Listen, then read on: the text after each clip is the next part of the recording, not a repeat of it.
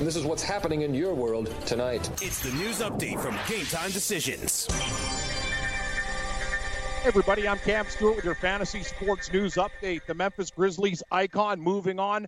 Memphis trading point guard Mike Conley Jr. to the Utah Jazz for a package consisting of Grayson Allen, Jay Crowder, Kyle Korver, the 23rd overall selection in this NBA draft, and a future first round pick the first rounder from 2020. This trade will be made official once the league wide moratorium ends on July 6th. Conley has only played all of his 12 seasons in Memphis. The vet averaged a career high 21.1 points a game, too, this year. Very solid. The Grizz also own the number two overall pick in Thursday's NBA draft. After landing Conley, Utah now expected to let Ricky Rubio leave as a free agent. The Houston Rockets are reportedly set to aggressively pursue Jimmy Butler as a free agent. This, according to the Houston Chronicle, Butler is seen as an ideal fit for Houston, both defensively and offensively. But it stands the Rockets are well over the salary cap right now and cannot sign Butler to a max contract. The 29 year old expected to decline his $19.8 million player option with Philly in order to land a max deal in free agency. It's unclear if Butler's link to the Rockets is related to the saga surrounding Chris Paul it was reported Tuesday that the All Star guard asked to be traded after a breakdown in his relationship with James Harden. The Rockets brass denying the claim. Butler spent last season with Minnesota and Philly. He averaged 18.2 points, 5.3 boards, 4 assists, in 55 games with the Sixers. As for Chris Paul, this story just in too. The New York Knicks say thanks, but no thanks, turning down an apparent trade offer for Paul. Uh, it's going to be hard, as we talked about before. Paul, 34 years old now, and he's owned $124 million over the next three years. That's a lot of cash. The Knicks hold down the number three pick in Thursday's NBA draft and enter the summer with 72 million in cap space for next year. Milwaukee Bucks forward Khris Middleton declining his 13.1 million dollar player option. He'll become a free agent. However, Middleton and the Bucks are planning on working out a new long-term deal. The 27-year-old is eligible to sign a five-year, 190 million dollar max contract with Milwaukee or a four year, $141 million deal somewhere else. Michael Kidd, Kidd Gilchrist opting in, into a $13 million option for 2019 20 with the Charlotte Hornets. In the NHL, the Anaheim Ducks have bought out Corey Perry after 14 seasons with the club. He has two years left on his contract with an annual cap hit of 8.62 million. The buyout saves the Ducks six million in cap space. Perry is a four-time All-Star and has captured both the Hart and Maurice Richard Trophy after a 50-goal campaign in 2011. In 988 career games, he racked up 372 goals and 776 total points. The NHL Award Show, it goes down in Vegas tonight. MLB live action. One of the worst starts of his career. The worst. Blake Snell only got one out, walked four, and gave up six earned before getting the hook. It, this latest dud, the reigning Cy Young winner, his ERA jumped to 4.40. Yankees all over the Rays right now, 12 to 1, still batting in the bottom of the seventh. Rest of the MLB betting board a little bit later. Game one of the doubleheader has Washington beating Philadelphia 6 to 2 this afternoon.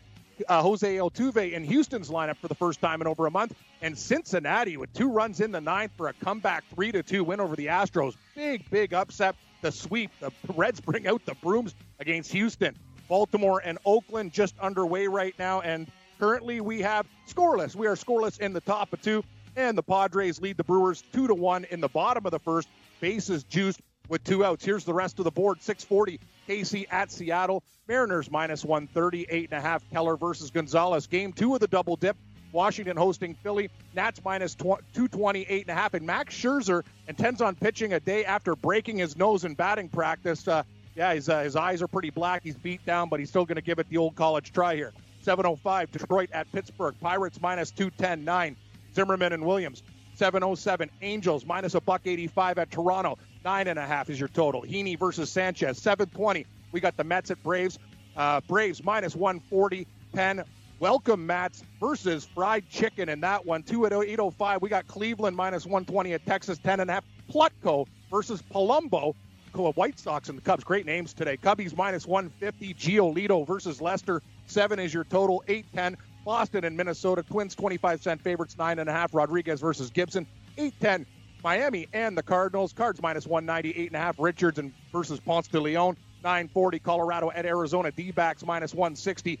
Gray versus Greinke, total 8.5. And at 10-10, we have San Fran and the Dodgers. Dodgers laying 265, 7.5. College Baseball World Series, Auburn Uh, losing to Louisville five to three. Vandy and Mississippi State underway. Texas Tech plays Florida State tonight. Women's soccer. Scotland up one to nothing on Argentina, and England up one to nothing on Japan. Go both games at the half. I'm Cam Stewart. Stick around, everybody. Marc Lawrence joins us today. We'll break down the ACC football. A whole lot of fun on today's show. Stick around. Red Heat and Rage Hour One coming up next.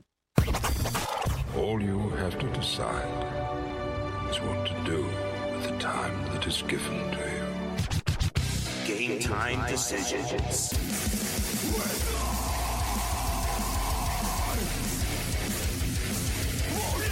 All right, let's roll. Game time decisions ready. Our radio has begun. Our radio network, iHeartRadio, TuneIn, YouTube. I am Gabriel Morency. Throwing it down with the Raging Redhead. Uh, Cam Stewart will be with you till about uh, 7 o'clock Eastern uh, this evening, keeping you up to date, giving you um, excellent analysis, insight, and winners. The Raging Redhead, Cam Stewart. What's up, Cam? What's happening, Morency? Uh, are you rocking that uh, Cincinnati under again? Keep digging. Reds win three to two. Reds win. I think they sweep uh, the Astros. What a series for Cincinnati. I got lucky, uh, Cam, because um, um, I did not even realize it was an afternoon game, and I got to uh, the FanDuel Sportsbook. I haven't been there in a couple of days. I got to the FanDuel Sportsbook today, and I saw a little live in-game action. I wasn't getting the best number, but I had confidence in it anyways. Under seven, under Hey. seven hits. The Cincinnati Reds. Nice to get the day going with a win. The uh, Cincinnati Reds are now 14 and one to the under in their last 15 baseball games. And hey, listen, I can't come to your house and uh, click it for you, people. We told you about this streak when it was at eight. I wish we would have caught on a little bit earlier. For the record, you Yep. know the Atlanta Braves are 10 and 0 to the over in their last 10 games. I hate betting baseball Makes overs, sense. but they, the Braves are 10 and 0 to the over. Uh, but uh, Cincinnati 14 and 1 guys. So since we caught on, and we did have a couple of the unders during that streak, but really like we've bet it every day since it was 8 and 0. So we're now 6 and 1 in the last seven days uh, playing these unders. It's unbelievable. Like they're they're just a freaking under machine. They're now they're now uh, it is. Ga- it's 46 and 24 to the under on the season. They got an underrated bullpen too, with guys that were starters, but like guys like Amir Garrett, as we talk about. Also, their starters are pretty good. They're just in Cincinnati. Castillo's a great pitcher. Desclafani can give you some quality starts. Mahle's been better lately. So that's the thing about the Reds. At the start of the year, all the pundits, oh yeah, the bats, the bats, they're going to score a lot of runs and give up the runs. It's actually opposite. They're getting pitching, and rarely do they score. But a nice three to two win today. Yeah, we're going to keep on rocking those unders because uh, they've really uh, their pitching looks a hell of a lot better the last couple months. Uh, Reds uh, sweep uh, the Houston Astros. Uh, we'll break down the baseball board. We'll get you caught up to date. There's a college World Series action going on. We'll see if Lou is stepping up and in yet with some college World Series uh, action uh, for us. I know we've got UFC, the Korean Zombie uh, returns. Uh, the thing I'm most interested in uh, right now is uh, the NBA, NBA draft, draft. and free agency. Yeah, NBA draft and free agency. I put in a, a draft prop already. Uh, so I got one draft prop. I've been talking about it for the last 24 hours or so about Darius Garland. We'll get into that. We have to do a Kawhi Leonard update. Uh, free agency. Chris uh, Chris Paul, Skip Bayless falls for a uh, a parody account and Hey, thanks for downloading the podcast. And remember, if you want to listen live, download the iHeartRadio app, download the TuneIn app, and just search for Fantasy Sports Radio Network. And you can listen to this program live. Also, if you want to watch the video of this podcast, check us out on YouTube, on Twitch, or on Periscope. And type in, you guessed it, Fantasy Sports Network. You'll find us there. Enjoy the show, and thanks for listening.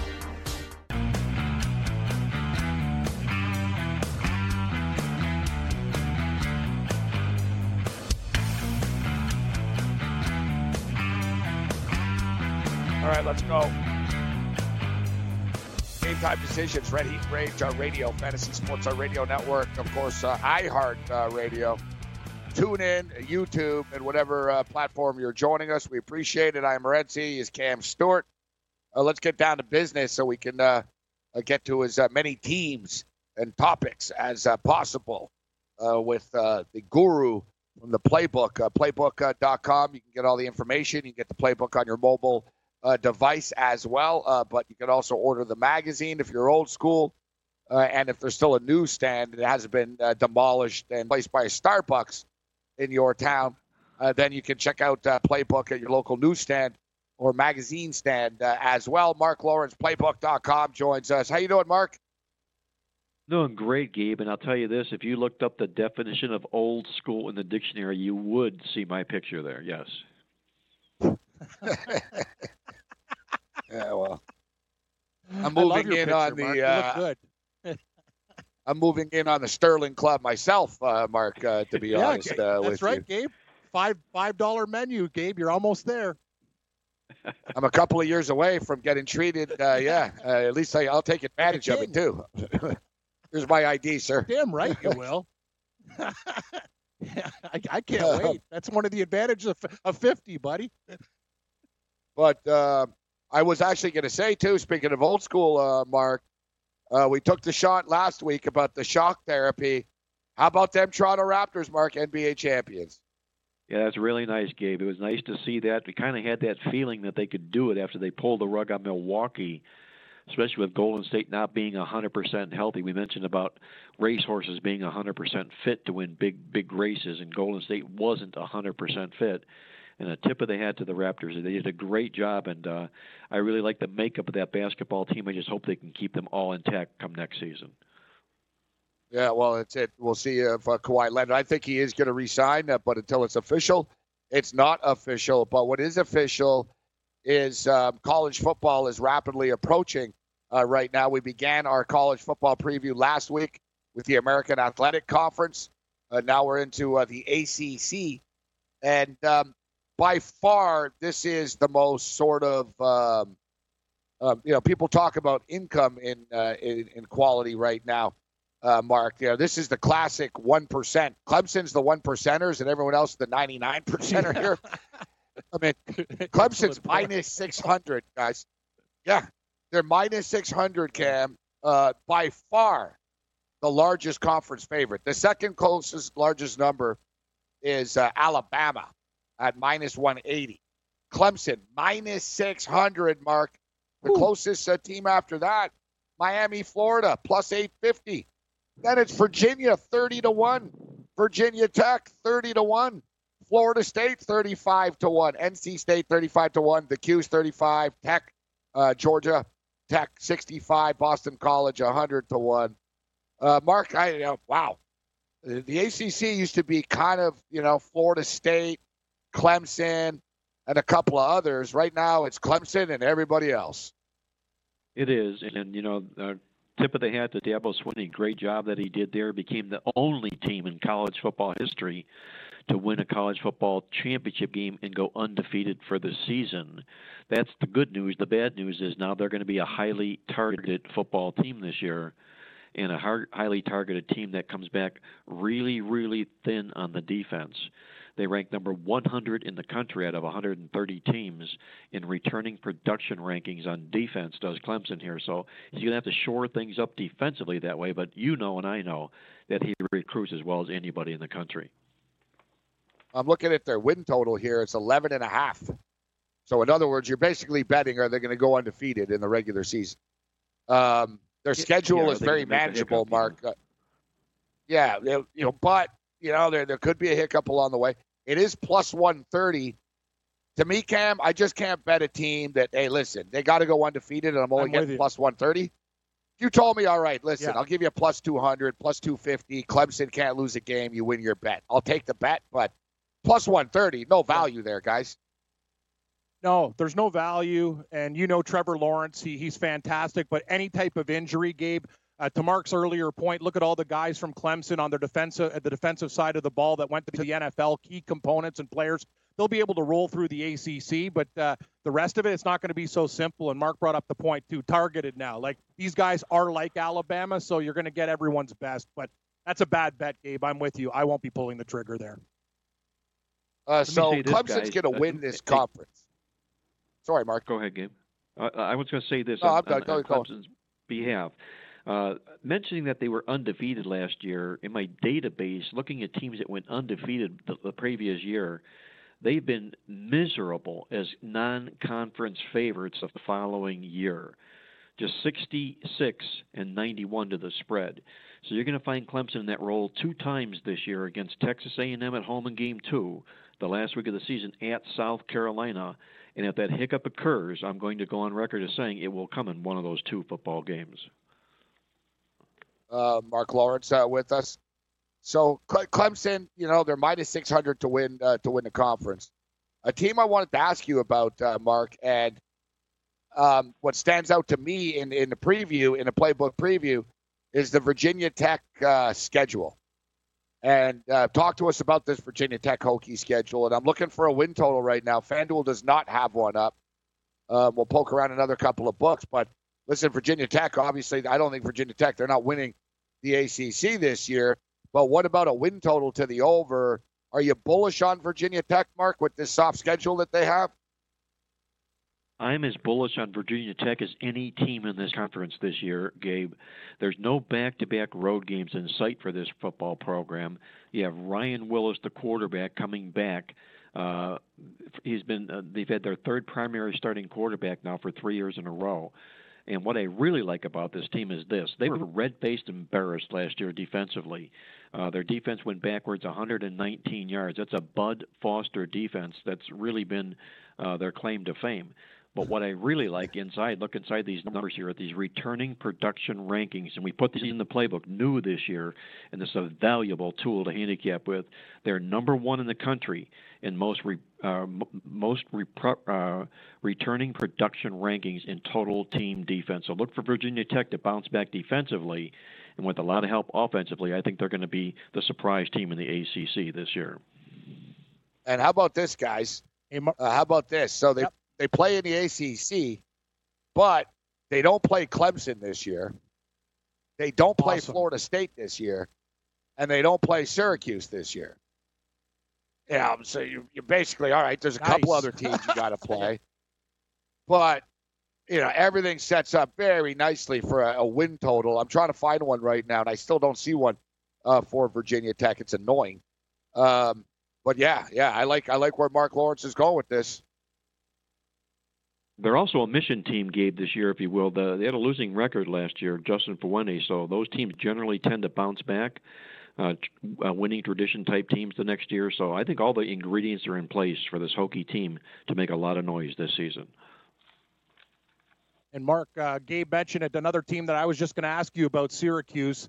I love what Dino Babers is doing, but losing Eric Dungey, he was a good quarterback. They're bringing in Tommy DeVito. I, I, li- I, like this team. I think Syracuse, they're climbing, mostly known for the basketball with Boeheim, but he's done, Babers has done a great job there. What do you think? They got some nice additions from some big time programs, too. And with the weaker uh, conference, Mark, because you know it's Clemson and everybody else, what do you think about Syracuse? They do some damage? I'm a big uh, Dino Babers fan here. Uh, he brings an offense uh, element into this conference that nobody else sees, and I don't believe they've caught up with them just yet. Uh, from four wins to ten wins last season, that probably says that they're not going to get anywhere near those ten wins against this year, but they're going to be very, very competitive. As you mentioned, Cam, they bring in uh, Abdul Adams, a running back from Oklahoma, and Trishton Jackson, a wide receiver from Michigan State. So suddenly, players from Power Five conferences want to play with Syracuse, which is really, really good about this football program here. Uh, and I think they're going to end up doing well. They're a little bit of an antithesis about teams that were losers and became winners next year, so they might struggle with the spread, but Syracuse will go bowling. All right, we'll take a quick break. We'll continue talking uh, ACC football with Marc Lawrence. Game time decisions at Heat Rage Radio continues. Fantasy Sports, our radio network.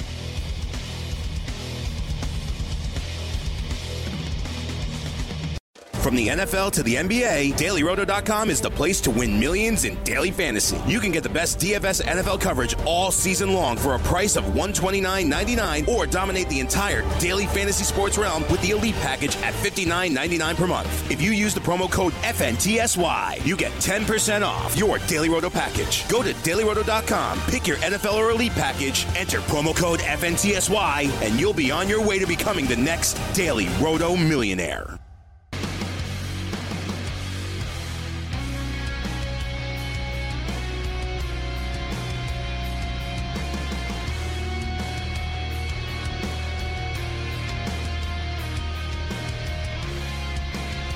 Game time decisions ready to Razor Radio, Fantasy Sports on Radio Network.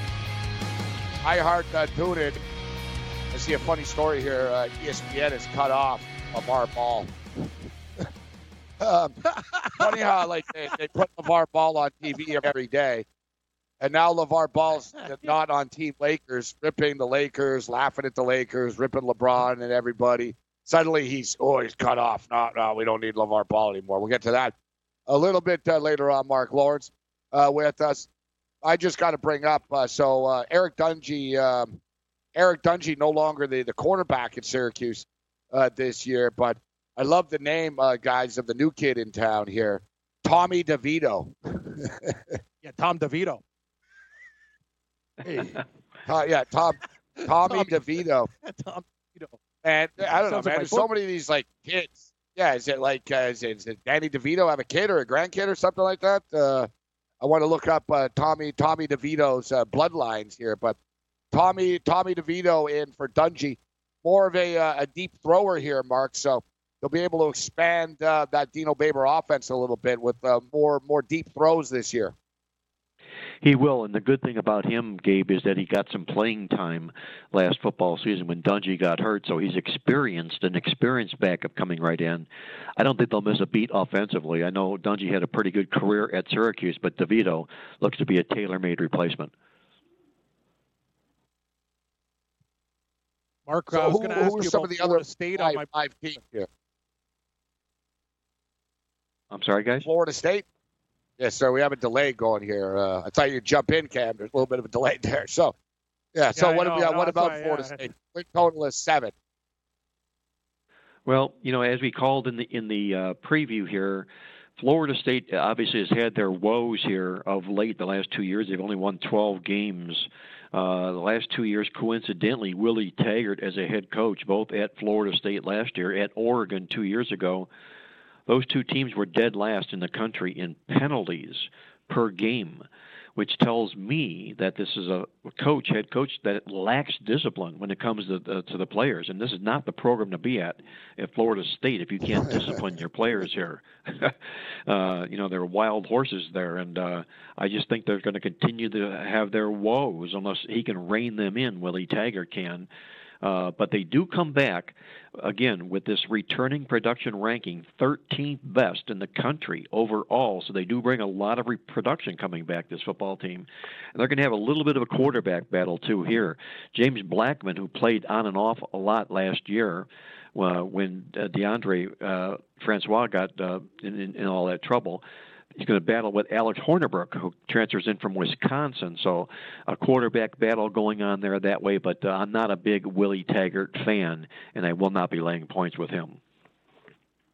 I'm not a massive Hornibrook Yeah, Mark, fan I'm either at the quarterback. I'm not. I. I'm not a Hornibrook fan either. Like even though he's 26 and six, Gabe, you know he makes a lot of mistakes. On my book, Mark, Florida State seven and a half. Don't you think that's a little ambitious for them to win eight games? Yeah, because they haven't won eight games in th- it- it'll be three years. You know, if they do that, and uh, I just don't see the improvement coming from a team. Like I mentioned, uh, not only were they bad in penalties, they were 117th in sacks allowed last year. They were 123rd in the country in negative turnover margin, and they ranked 126th in third down conversion percentage. These numbers just don't add up for Florida State. I think this total is based a lot on name and reputation. NC State were a trendy team uh, in the past uh, couple of years, uh, Mark. But uh, as you uh, write, uh, there has been uh, changes, a lot of changes uh, right now uh, up there in the Raleigh, specifically at the quarterback position. Ryan Finley uh, no longer uh, there uh, right now. Uh, they lost their two top leading wide receivers, uh, top running back. Uh, you go down the list, and uh, they lost a lot of player production uh, coming in Uh, to this year. What do you make uh, of the Wolfpack? And will they surprise people because people aren't expecting as much from them due to all the changes? I'll be surprised if the Wolfpack plays anywhere close to what they've done the last two years. The offense was completely gutted last football season here. You mentioned Finley will be playing in the National Football League these days. Dead last in offensive returning production for this football team here. There's a whole new overhaul going on place here right now uh, with this football program here. Uh, five Wolfpack quarterbacks will be playing in the National Football League this year, including Gallaspy. I mean, including I should say Finley, and uh, their top running back, Reggie uh, Gallaspy, also gone. So there's a lot of holes to have to fill for this football program here. I just think it's going to be uh, NC State again, another name and reputation type team here, and I think they're going to struggle to make a bowl game this season. Hey, Mark, I want to talk about Louisville, and I like uh, what you're talking, playing with a little bit of house money, a program that's really, really, really taken a hit uh, when, uh, you know, Lamar Jackson uh, left there. They've been, they're a team that used to score, and their defense used to be absolutely abysmal, Mark, but there's a lot of positives with Louisville. And uh, in the playbook there, you think uh, they actually, this could be a team that maybe we can bet on, maybe getting some good lines on the cards. I think so, Cam. You take a look. Uh, number one, they had, won only two games last year, so that makes them a, a mission team this year. After all the winning seasons they had, they bring in Scott Satterfield in from Appalachian State, who just enjoyed all kinds of success there, and his whole coaching staff comes over as well. Uh, they're gonna. They faced last year ten teams that ranked in uh, uh, in the uh, in the top ten in the country last year uh, in win percentage. So uh, that's all behind them right now. I think this is a great hire by Satterfield coming in here, this football program here. Uh, he's got a tough schedule again, 10 opponents here with winning records again last year. But the bottom line here is he will improve this football team. Tough game to start with Notre Dame. But you know something? If he gives Notre Dame all he wants, and I think the Irish are going to be down big time this year, uh, they could, he could put them on the map here real quick. Uh, good because Michigan's playing them early in the season. Mark, uh, I hope uh, Notre Dame are down this year. It all comes back. Uh, we need all the wins. yeah, I need, need all the wins we can get. Um, so Pittsburgh Panthers. Speaking of needing wins, Narduzzi needed to have a good year last year, and he did. Uh, Mark, uh, but they lost a lot of talent. this football team. What do you make of the Pittsburgh Pittsburgh Panthers this year, with a pretty difficult schedule coming up? Yeah, real difficult schedule, Gabe. If you take a look, you find 10 teams on their schedule this year that were in bowl games last football season here. That's really, really strong. Uh, and in fact, if you look at uh, Narduzzi, he's lost 31 games with Pitt. 27 of them have come against teams that went on to a bowl game. So that doesn't bode well for this football team coming back this season here. Uh, he also loses a pair of thousand yard running backs as well. They're going to need to do some things that they haven't done before because they've got this real salty schedule, as we talked about here. And I think they're going to have a difficult time getting back to that seven win bowl caliber level this year. It's saltier than a pretzel Mark, at Madison Virginia. Square Garden. That's salty. That's a salty yeah. pretzel. what about Pitts- Virginia? They what about Virginia, Panthers. Guys? I was. They open up mm-hmm. with Pittsburgh, and the thing with Pittsburgh's schedule, they open up with Virginia, so right out of the gate, bam, you get the Virginia, you get the Virginia Cavaliers, you get a conference game. Uh, no, no party. You get Frank Solich uh, rolling to town the following week. Then you go to Penn State, and we saw last year that didn't end well, uh, playing Penn State uh, for them. And then no reprieve after that. Mark, boom, Central Florida uh, rolls into Heinz Field. Is, you know, I guess they could be two and two, but I'm looking at this schedule, and it wouldn't surprise me if they were one and three. like it, things could be a disaster. They could be 0 and 4. They'll probably beat Ohio. Virginia, Pittsburgh, that game, will, the Virginia game will come down to the wire. Can't just ask you about Virginia, but yeah, Pittsburgh's in real tough with this schedule, Mark. They could be in a deep hole pretty early. You know, I'm going to go so far as to say they might not win a conference game this year. Uh, you know, a lot's going to depend upon what happens early with this football team, but uh, those teams in this conference, a lot of which those 10 bowl teams I talked about are conference opponents this football season here. So I think this is going to end up being uh, kind of an undoing for Pat Narduzzi this football season this year. uh, again, the schedule goes a long, long way in doing just that, and I just don't see enough defensively from this team this football season. Mark, I know in Charlottesville they're mostly known for uh, the brains. Uh, you know, it's a pretty smart school, Virginia. Then you win the NCAA basketball championship, and Bronco Mendenhall's doing a great job with this program. And uh, just looking at uh, the schedule too, Mark, you bring up some really good points here. Some re- a real easy ride for Virginia too. Only four foes while sporting winning records, and this program's already on the rise. You got to like Virginia, more known for academics, but their uh, sports are really uh, on the uptick there, Mark. Well, as you mentioned, Cam, uh, they're one of the teams in the conference that really doesn't take much of a daunting schedule on. Only, like you say, four opponents had winning records last year. It was their first winning season since 2011, last football season here. But that's been Bronco Mendenhall building this program. When he inherited it, uh, they were a two-win team because the players that he inherited didn't fit his concept, his play, and he, he's gone out and done a great job recruiting, and he's uh, picked up the wins each and every year since thereafter. He's got a quarterback in Bryce Perkins, a good quarterback, 64% pass completion ratio last year, and we mentioned you talked before about that first game of the season against Pittsburgh. Virginia's going to go to Pittsburgh, and they're going to come up with everything they've got in that game. They were seven-point home favorites last year, and they dumped straight up to Pittsburgh last football season here. So put that on your schedule there. Look for Virginia to get out of the gate pretty strong against Pittsburgh game one. Marc Lawrence, playbook.com with us. All right, uh, Marc. So uh, we got about it, uh, about a minute uh, or so left here. Closing thoughts uh, on this uh, this conference before we move on next week. we move on down the list. Closing thoughts on the the ACC this year. Well, it looks like it's a foregone conclusion that Clemson will be the uh, representative again in the college football playoffs out of the ACC. So it's a question of who can rise to the level behind them, and I think that team will be, as I mentioned before, Virginia Tech. A lot of people like Miami of Florida this year. I do not. Uh, Manny Diaz has never been a head coach in his career, and I don't know where the offense is going to come. But so I'll put Clemson, Virginia Tech in the championship ACC game for me. Well, we didn't even get to Mack Brown either. Uh, we'll, we'll, we'll, no, we'll, we'll, have to hit that down the road. Mack Brown is back, though, uh, Marc. He's got a lot of talent back, too. Yeah, Mack Brown, uh, he's going to be good for the program. I just don't know if a little bit like Herm Edwards at Arizona.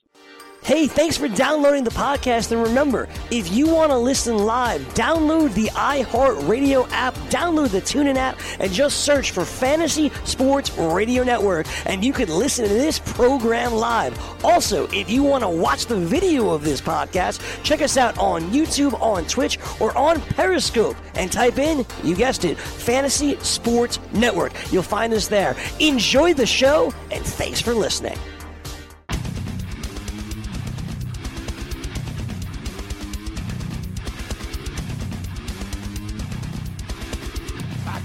Action, fellas. Game time decisions, Ready Trades Radio. Uh, I see that FanDuel actually has posted win totals uh, for uh, for the NBA season. It's too bad you have to wait so long because I see a couple of bets here that uh, just uh, jump off the screen.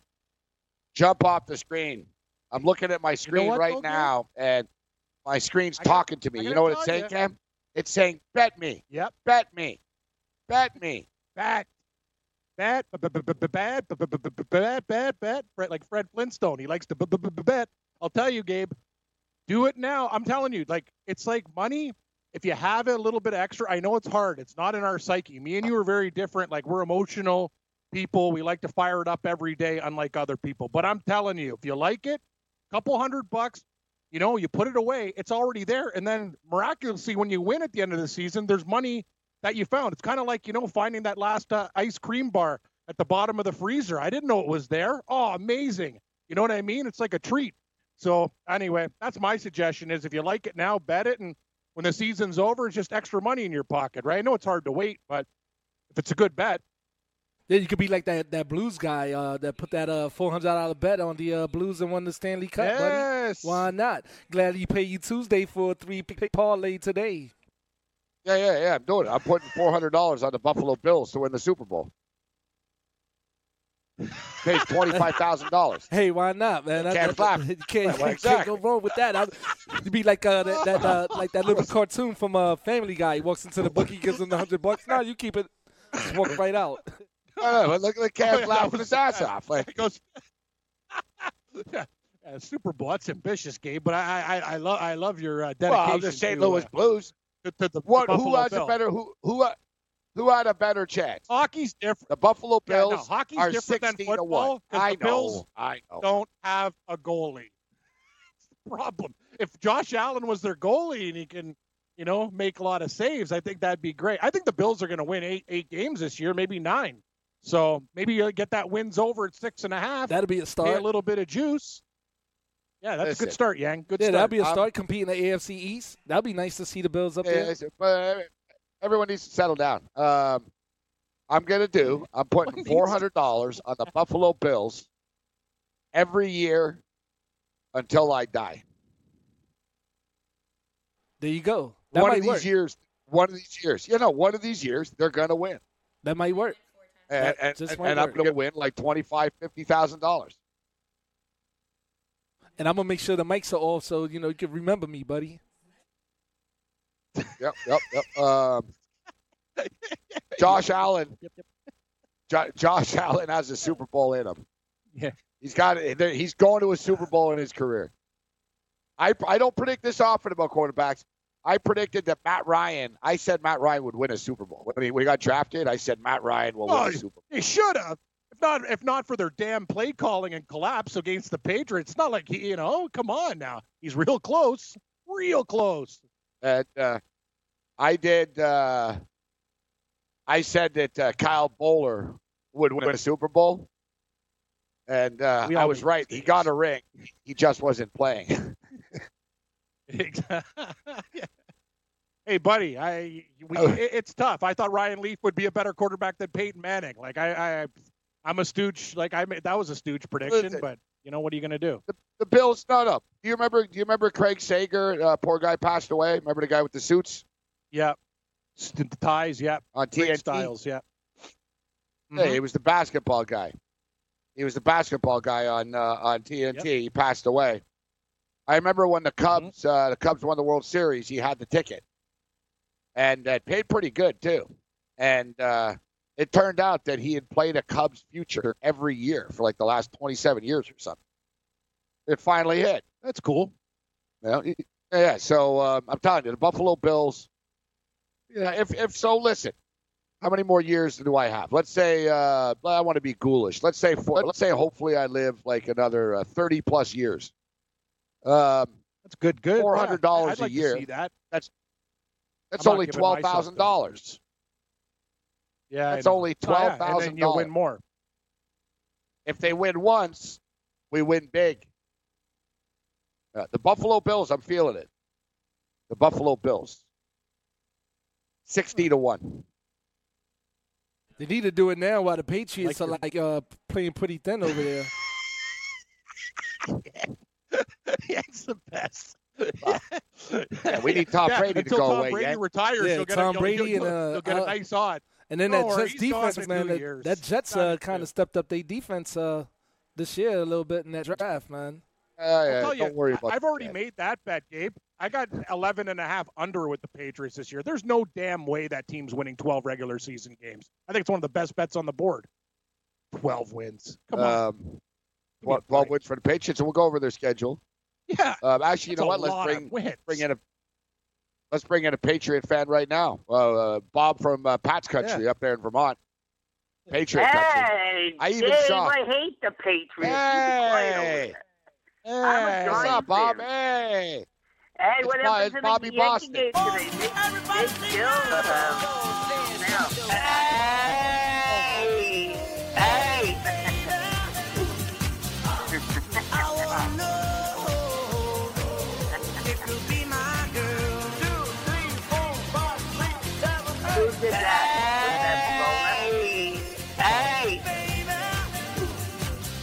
Pavona?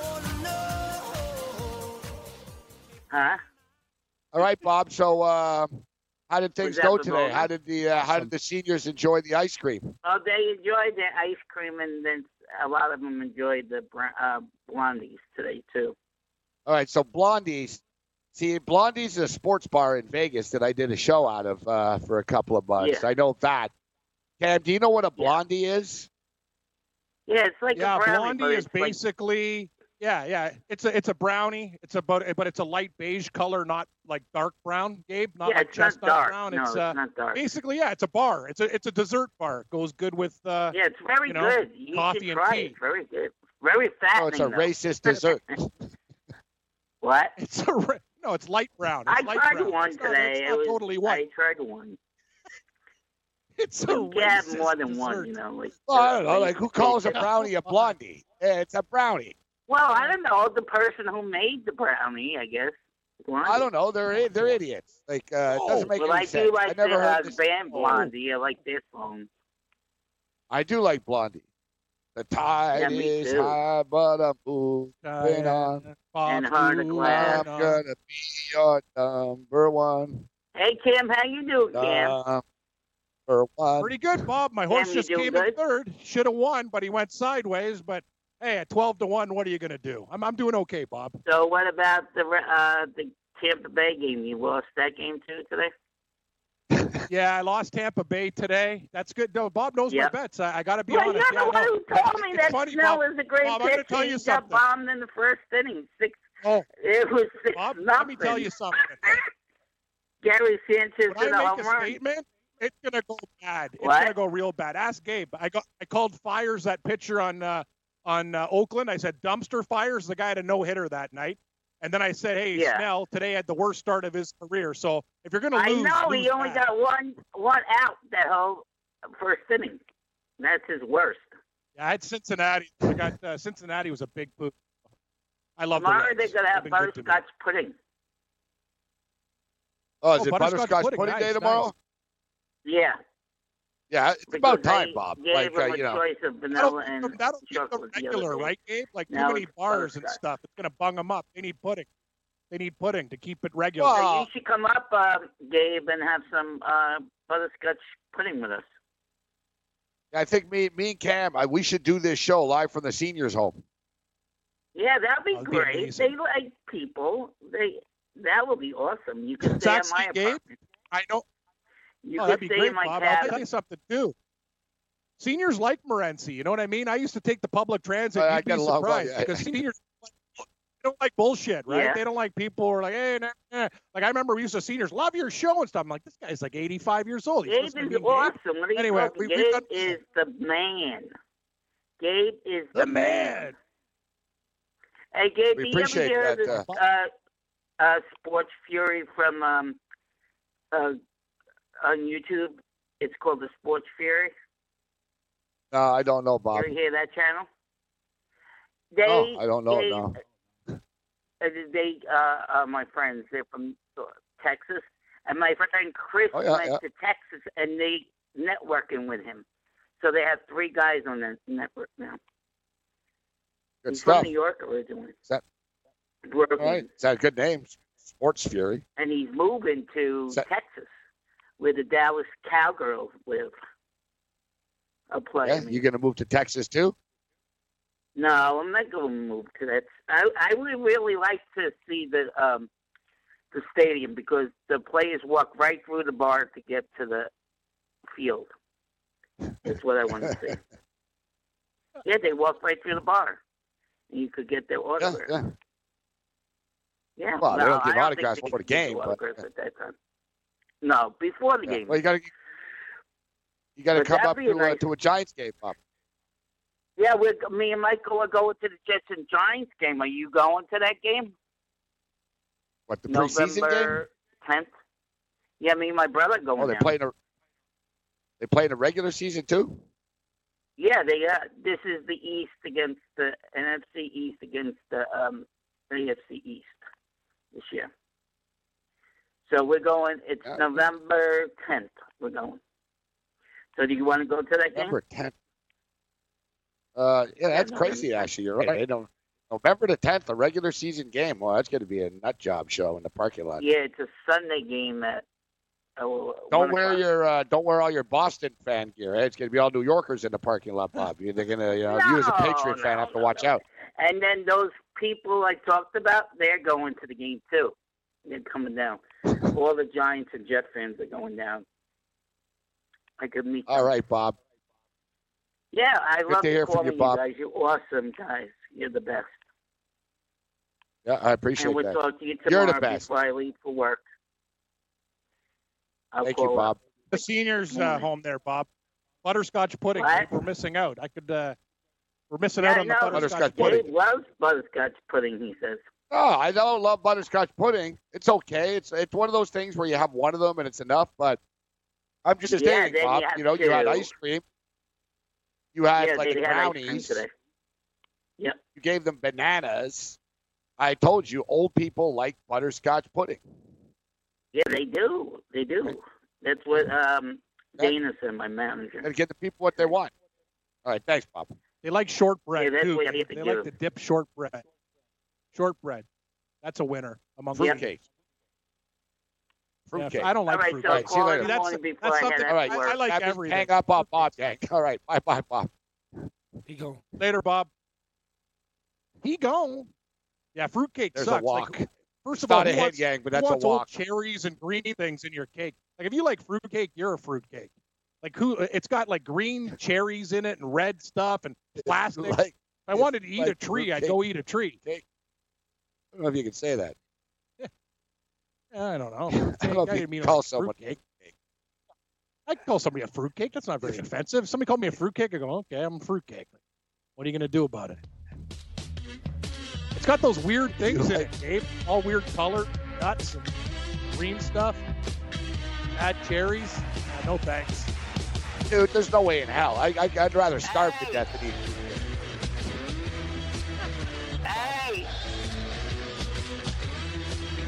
Hey! Hey.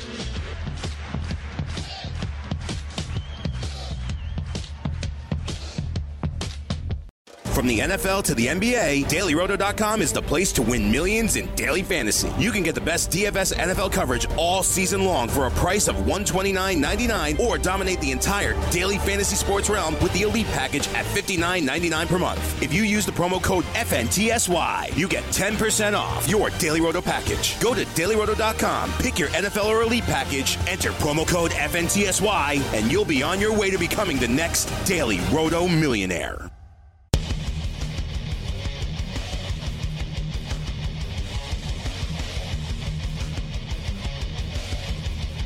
Time decisions. Ready and Rage Radio. Fantasy Sports Radio Network. We'll get into the NBA draft and their props. Uh, UFC, College uh, World Series. Lou uh, joins us in uh, level two.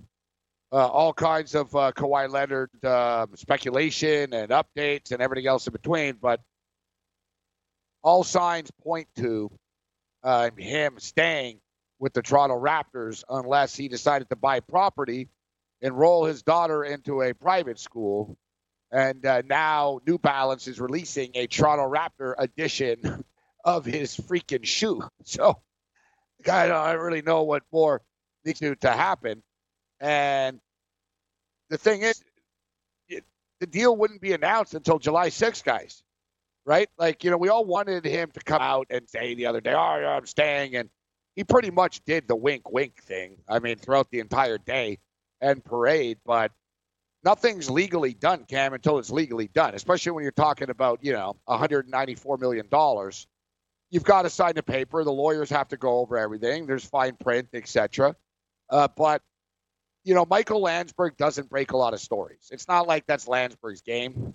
Landsberg doesn't care, Cam. The guy's rich. He doesn't need the scoop or the publicity, right? So, and we, you and I both also know Landsberg is as connected as anybody in the rich guy real estate world of Toronto. Oh, So, time. If Landsberg heard about Kawhi getting the property, then you know it's true. Um, there's the uh, the daughter story uh, now that's pretty much been confirmed that you know his daughters are enrolled in a private school that just happens to be in the same neighborhood that Landsberg uh, said about the uh, about the uh, about the property, and now New Balance is shipping out purple Raptor shoes, championship edition. Like, come on. Oh yeah, he's in Niagara Falls right now.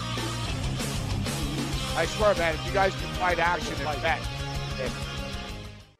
Hey, thanks for downloading the podcast. And remember, if you want to listen live, download the iHeartRadio app, download the TuneIn app, and just search for Fantasy Sports Radio Network, and you can listen to this program live. Also, if you want to watch the video of this podcast, check us out on YouTube, on Twitch, or on Periscope, and type in, you guessed it, Fantasy Sports Network. You'll find us there. Enjoy the show, and thanks for listening.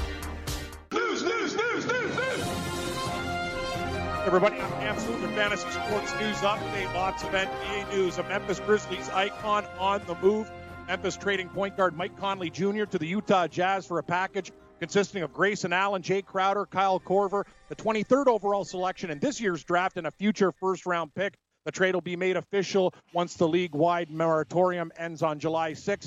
Conley has played his whole career in Memphis 12 seasons and the veteran averaged a career high 21.1 points a game last year. Very good season. The Grizz also own the number two overall pick in Thursday night's draft, and it looks like they're going to pick Ja Morant.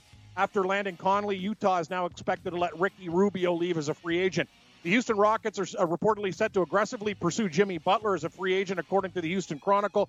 Butler is seen as a perfect fit for Houston on both sides of the ball, but as it stands, the Rockets way over the salary cap and cannot sign Butler to that max contract. The 29 year old expected to decline his $19.8 million player option with Philly in order to land that maximum deal in free agency. It's unclear if Butler's link to the Rockets is related to that saga surrounding Chris Paul. It uh, was reported uh, Tuesday that the All Star guard asked to be traded after a breakdown in his relationship with James Harden. The Rocket brass denied that claim. Butler spent last season with Minnie in Philly. He averaged 18.2 points, 5.3 boards, and four assists in 55 games with the Sixers. And as for Chris Paul, well, there had to be usually when there's smoke, there's fire there. The New York Knicks apparently got offered a deal uh, for Chris Paul from Houston, and uh, yeah, they turned it down. Paul, 34 years old, is owed 124 million over the next three seasons. The Knicks holding down the third pick in Thursday's NBA draft and will enter this summer with 72 million in cap space next year. Milwaukee Bucks forward Khris Middleton declining his $13.1 million option to become a free agent. However, Middleton wants to work out a deal with the Bucks, a long-term solution the 27 year old is eligible to sign a five year, $190 million max contract with Milwaukee or a four year, $141 million deal somewhere else. Michael Kidd Gilchrist opting into a $13 million option for 2019 20 to stick around with the Charlotte Hornets. NHL news the Anaheim Ducks have bought out Corey Perry after 14 years. He has two years left on his contract with an annual cap hit of 8.62 million. The buyout does save the Ducks six million in cap space. Perry, a four-time All-Star, he's captured both the Hart Trophy and Maurice Richard Trophy. He had a 50-goal campaign in 2011. In 988 games, he racked up 776 total points. NHL award show goes down in Vegas tonight. MLB action today. The worst start of his career. Blake Snell only got one out, walked four, gave up six earned, and the Yankees absolutely pummeled him. His ERA jumping to 440. Yankees beat the Rays 12 to 1 the final. Sabathia, he gets the win. Career win number two 50 for CC. Congratulations there. Snell, obviously, the loser in that game. Rest of the board game, one of the doubleheader. Washington took out Philadelphia 6 to 2. Corbin wins. Eflin loses. Jose Altuve in Houston's lineup for the first time in over a month, but uh, the Reds get it done. Two runs in the ninth inning for a comeback 3 to 2 win. Baltimore and Oakland scoreless, bottom five. Milwaukee and San Diego. The Padres have just taken a 5 to 3 lead. We got a 640 start on the card. Casey at Seattle. Mariners minus 138 and a half. Keller versus Gonzales. 7:05 Eastern action. Game two of that double dip between Washington and Philadelphia. The Nats minus 220, eight and a half in that baseball game. Arrieta versus Scherzer, and Scherzer he intends on pitching just a day after breaking his nose in batting practice. They're trying to bunt the ball. He breaks his nose, but he's still going to pitch. Rest of the board: 7:05 Detroit and Pittsburgh Pirates minus 210 Zimmermann versus Williams, 707. Angels laying 80 cents at Toronto. Heaney versus Sanchez, total 9.5, 720. Mets and Braves, Braves minus 150, 10. We got uh, Doormats versus Fried Chicken, 2 at 805. Cleveland minus 120 at Texas. Plutko versus Palumbo. Great handles there, 10.5. White Sox and Cubs battle of Chicago. Cubbies minus 150. Seven is your total. Giolito versus Lester, 810. Boston and Mini. Twins laying 25 cents, 9.5. Rodriguez versus Gibson. Miami at the Cards. Cards minus 198 and a half. Richards versus Ponce de Leon. De Leon. Colorado and Arizona at 940. D-backs minus 155, 8.5. Gray versus Greinke. And 10-10, San Fran at the Dodgers. Dodgers minus 265. Pomeranz versus Hill, 7.5. College Baseball World Series. Louisville beat Auburn 5 to 3. Vanderbilt, huge inning. They're up now 6 to nothing on Mississippi State top 5. Texas Tech meets Florida State 7 p.m. Eastern tonight. And uh, there it is, everybody. I'm Cam Stewart. Stay tuned. We got GambLou. I'd like to thank Marc Lawrence for dropping by. Hour two a Red Heat and Rage Radio is coming up right around the corner. We'll talk some NBA draft pops, talk MMA with GambLou and College Baseball World Series. Maybe he's got some picks, so stick around. Hour two, Red Heat and Rage Radio coming up next. All you have to decide is what to do with the time that is given to you. Game time decisions.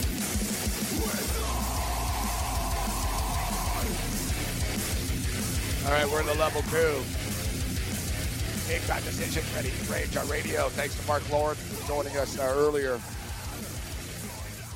Talk some uh, ACC uh, football. Clemson and everybody else. Not a very, uh, very good uh, conference uh, this year, but Virginia Tech. Once we see a win total, could be something to keep our eye on. Vanderbilt's pulling away right now from a Mississippi State in the college baseball World Series. Michigan one win away from advancing uh, right now to uh, to Omaha. Um, so uh, we got a lot of stuff to get to, including UFC. The Korean Zombie returns. It's Wednesday, so Cam's got a bunch of golf picks uh, to get to. Uh, the Travelers Championship. We've got some baseball, NBA draft, all kinds of stuff going on. And Cam uh, brought it up during the update that the Utah Jazz, Utah Jazz get Mike Conley and uh, looking at the win totals, uh, Cam, the sports books are very high. They have the second highest win total in the Western Conference, uh, the Utah Jazz. And with all due respect to Mike Conley, even like Mike Conley's not really an upgrade on on Ricky Rubio. Like I don't know. Yeah, they don't want to pay Rubio, so yeah, they bring Conley in. It, yeah, I guess kind of. Thing with Conley is he's often no, you're right. He's not getting any younger. He gets hurt all the time. He's good, you know, like Conley would be better on a really good team. Like if, if you told me, yeah, yeah, Conley's joining the Lakers. And, and then I'd be like, yeah, you know what? They got something now. You got Conley at point guard. He doesn't have to exert himself too much. Just, you know, alley oop, pass the ball to LeBron and to, to AD, fine. But Conley going to Utah and grinding in the altitude every night, Cam. I, am not I'm not in love with this actually. I just think I think they're a little overhyped, bro, at 52 and a half. Like to me, like the number one, the Lakers aren't the best team in the West. And to me, Utah aren't the second best team. That's why you're right. Like when I get a couple of bucks, I'll jump in on this. And we talk about all the time. I'll just put it in the drawer because the the numbers are wrong, man. The numbers are wrong. Like the Lakers are not winning 54 games. They won 37 games last year. 17 more game improvement, Cam. Come on. They're not winning 17 more games this year because they have Anthony Davis. No, and Anthony Davis is probably going to get hurt. We'll see what happens there. This guy can't get through a whole season without getting hurt. That's a given. As for Utah, I'm with you. I think that's an inflated number. Sure, they got Mitchell, but the rest of the team playing in the Western Conference, that's ambitious. As you said, Conley is a slight upgrade, but not a big enough one to, to uh, improve the number there. There's too much competition, too. The Pelicans are going to be interesting. Get, like their team's getting better. San Antonio's not going to sit on their ass. I'm with you. Under Lakers, under Utah. Uh, the, you know what's funny too? The the Toronto Raptors continue to get no respect, and their win total is 52 and a half. Uh, the Raptors. Let me see the Raptors. Um, the Raptors record uh, by season. Like I got to tell you, they've won more than 53 games, Cam. They've won more than um, 53 games I think, like four or five years in a row yeah. type of deal now. Uh, we'll hit this on the other side. GambLou's going to step up when Kawhi, yeah. You know, Gabe, when Kawhi sits, they have depth. They win games without him. So, yes, I'd look at the over.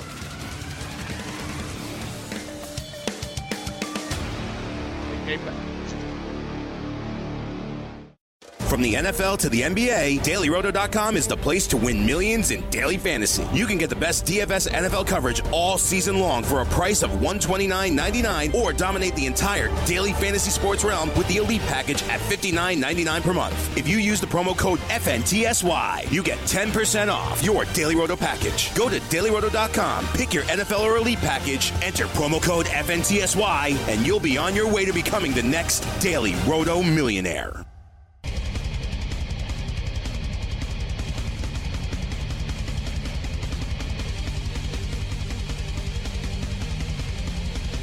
All right, game time decisions. Ready Rage Radio continues. Fantasy sports. Radio network, iHeart, tune in.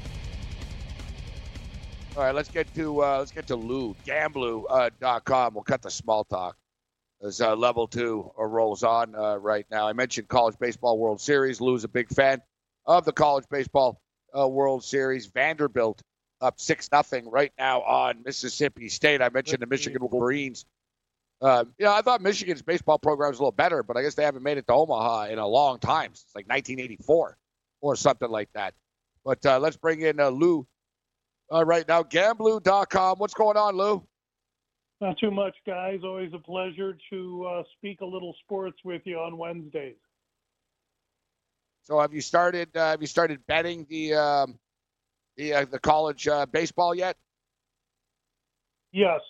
Uh, so far, uh, having a pretty good campaign. We've had Michigan in both games as you know plus 145, plus 150 underdogs, uh, which is good because it's going to overcome uh, a one unit bet on Mississippi State plus 150 that we made that we're working right now, and uh, clearly that that game is not going to uh, that game is not going to come in uh, tonight. Texas Tech will be playing uh, in the normal. They had to play three. They finished one game earlier than this. They moved this game, which should have been played last night at 7 p.m. Central, to noon today, at least noon Pacific, noon Central. And then uh, tonight we'll get Texas Tech and Florida State, which was the only originally scheduled game for Wednesday. And what I can tell you is uh, there's this has been an unbelievably typical pitching small ball tournament. Uh, today, the conditions as far as the wind are as favorable as they're going to be. We're now going to get into Texas Tech's second game, Florida State's second game. We're going to get thinner with pitching we're gonna we have two really good offensive teams in Florida State and Texas Tech. That that total open ten and a half. It's now down to ten with the over even money. I'd say just continue to be a little bit patient on that one, but I'm definitely playing the over in Texas Tech and Florida State tonight in the College World Series game. Who do you think wins the game? Yeah. It's uh, Red Red Raiders minus 129, Florida State uh, plus 102. Michigan gets the winner of this game, right? Yeah, and you know, you got a compelling story with each. Texas Tech is a wily squad that's been to Omaha before, and they were there last year, so they have good experience. At the same time, Florida State's playing for their coach of 49 years, Mike Martin, who this is his last uh, set of games with Florida State, and they're a highly inspirational team. But I think they might have used an awful lot of juice just to get to Omaha. And I, I do view Texas Tech as as the legitimate favorite here. I think they're minus 120, 125. And I would probably stick yeah. my neck out on the Texas Tech side if I had to. Yeah, that's what I was Lou, thinking. Texas Tech uh, minus 29, Florida State plus 102. How dangerous, uh, Lou, is Vanderbilt? This Rocker kid, I've just been reading about him too. He's been unbelievable. He had the no-no with what it was, it 19 Ks. Uh, I think he uh, pitching again against Mississippi uh, State. This guy's unreal. What do you think about the Vanderbilt Commodores, Lou? I can tell you one thing: this pitcher's a stud. Remember, David Price went to Vanderbilt. This Rocker kid's the real deal. Yeah, and today I bet that he wouldn't be. Uh, in in traditional traditionally, Omaha's been a place where ace pitchers go to blow up. Uh, this kid being a freshman, coming off a no hitter and a 19 strikeout game against Duke, I thought the, the moment might get to him. I was completely wrong. Uh, he does look like the real deal. I will tell you that Vanderbilt, without question, is the most talented and deepest team remaining. And if they go on to win this game and they end up being the uh, two win representative in bracket two, uh, Vanderbilt against any other team remaining in this tournament is a big favorite. That's why that's the deal with the college baseball World Series. I have a problem with, and I'm not talking. I have a, like a problem that I'm angry with, but it's it's always yeah. so complicated, as you just stated. The two win bracket yeah. two, and like it's like some teams it, it are they in or they out? Is it elimination game?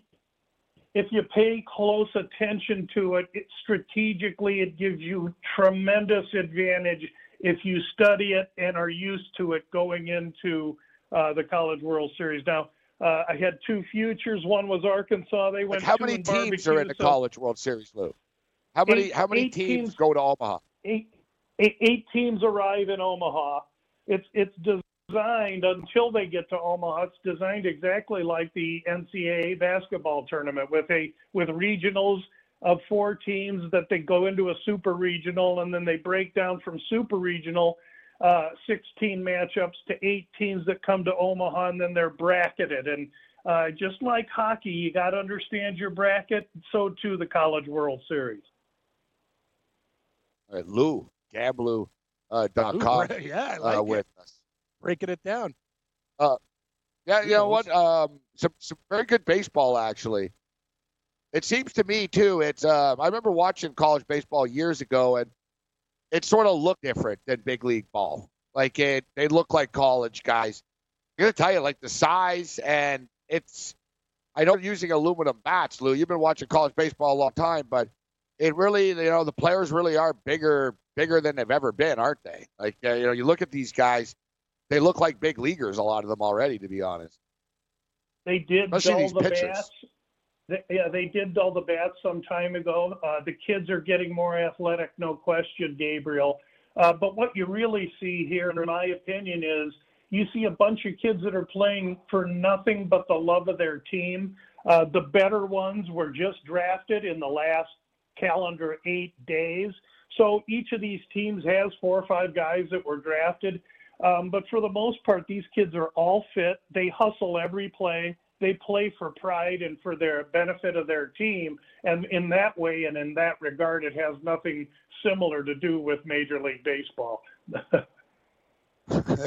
and and almost college basketball and football. Not that they play for their team, but you know, in basketball, a lot of guys, Cam and Lou, they know they're going to the NBA. You know what I mean?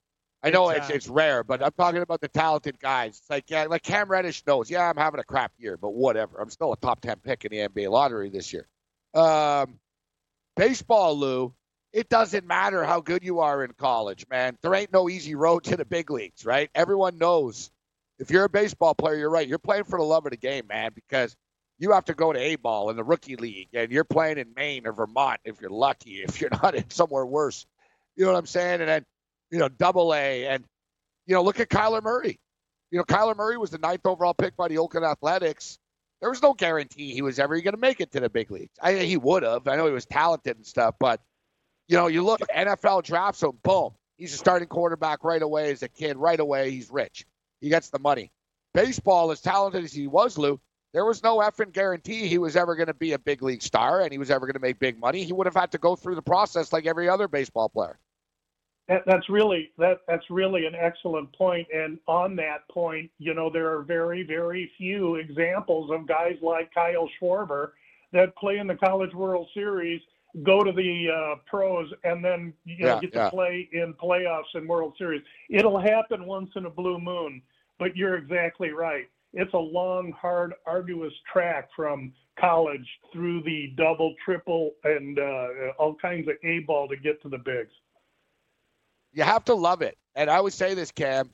Yeah. You know, Sam Mitchell told me point. this actually. He told me this off off the air about uh, about basketball. I was, I was talking to him about like um, you know the NBA and the culture of the NBA, and he told me he goes, you know, Gabe, a lot of guys that play in the NBA don't really love the game. He said they're just big.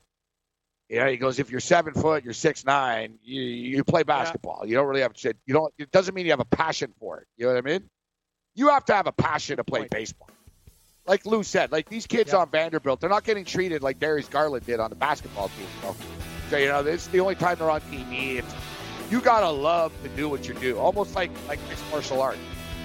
You know I mean? There ain't no big pot of gold. You better like doing what you do, almost like this business. Uh, all right, big quick break on the other side. Talk UFC with Lou, Cam Lou. Hey, thanks for downloading the podcast. And remember, if you want to listen live, download the iHeartRadio app, download the TuneIn app, and just search for Fantasy Sports Radio Network, and you can listen to this program live. Also, if you want to watch the video of this podcast, check us out on YouTube, on Twitch, or on Periscope, and type in, you guessed it, Fantasy Sports Network. You'll find us there. Enjoy the show, and thanks for listening.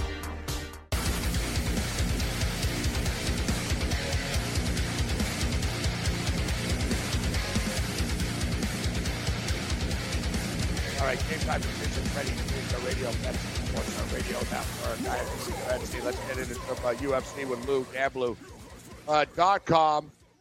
Um, we've got uh, the Korean Zombie uh, returning as uh, the UFC goes to Greenville, South Carolina.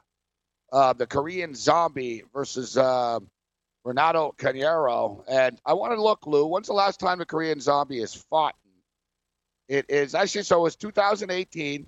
Before that, it was 2017. Before that, it was 2013. So to say that he's you know been inactive would kind of be an understatement uh, as of late. Um, you know, faces a 30-year-old uh, Moicano who um, has been uh, has been pretty active. You know, has already fought. He fought Jose Aldo this year. He beat uh, Cub Swanson. He beat uh, uh, Calvin uh, Kattar before that. Uh, lost before that against Ortega, so he's been uh, much more active uh, here. What do, what do you make of the fight, Lou? Are you looking forward to this? I'm really looking forward to it, and I'll tell you why, Gabriel, is because for some of the reasons you mentioned, I can't figure out which way this one's going to go because you're right. You have a, a highly inactive Korean zombie uh, coming off a devastating uh, KO in the last seconds against Yair Rodriguez. But it could be said that, you know, after serving his time in the Korean military, he's mature, he's focused. We know that the guy comes to fight. He's got cardio all day. With with the zombie, I don't question his commitment. I don't question his maturity, and I don't question that he's going to come to fight. I question the fact that he's given away four inches in height. He's going to be the smaller man, and he has been inactive. Yet, when I look at Moicano, I see the guy with all the physical advantage. I see a guy that has lower IQ in the octagon than a, a, sunflower for crying out loud. In his fight against Brian Ortega, literally for two rounds, Moicano was absolutely striping Ortega up. And then he walked into a submission and got beat. And then against Jose Aldo, he went out there almost wearing a dress. He never competed. Uh, I see Moicano as without power, and I see Moicano as having dubious IQ. And so, how do I take him given two to one to the kid that is probably an overachiever but less skilled fight wise? So, I want to watch how it goes. Uh, there are no totals out for it yet, but I do see for the fight to start round four is even money boy, that seems to me to be a, a hell of a bargain because this fight will start round four. Neither of these guys are going to put each other away. This has decision written all over it unless it's real late uh, and one of them is able to take care of the other. I mean, uh, the zombie's going to crowd him and want to make Moicano fight, and Moicano's going to want to stand a different distance and piece him up. Um, Lou's bringing his A game today. Sun sure is. Sunflower with, with dresses, like bring your dress. Uh, I don't see a total yet. I don't see a total yet, but I see will fight go the distance plus 175. Uh, yes, mm. no minus 250, and if anything, as anyone knows, the Korean Zombie knows, uh, the guy uh, he's called Zombie for a reason. You can't kill him. Um, you, you can't kill him. An interesting point that you raised, Lou, actually, though, that his inactivity isn't because of personal issues or lost interest in the sport uh, or an injury. The guy was serving in the military, right? He didn't have a choice. He had to do it. They put it off. They didn't let him off the hook. It is what it is. So it's a good point that you raised, Lou. It's not like this guy's been sitting on the couch drinking Budweisers for the last two years. Totally agree. He's been he's been serving his country. It's admirable. You got to tip your hat to a mature-based kid like that. And what what I believe is that we can expect his absolute best come Saturday night.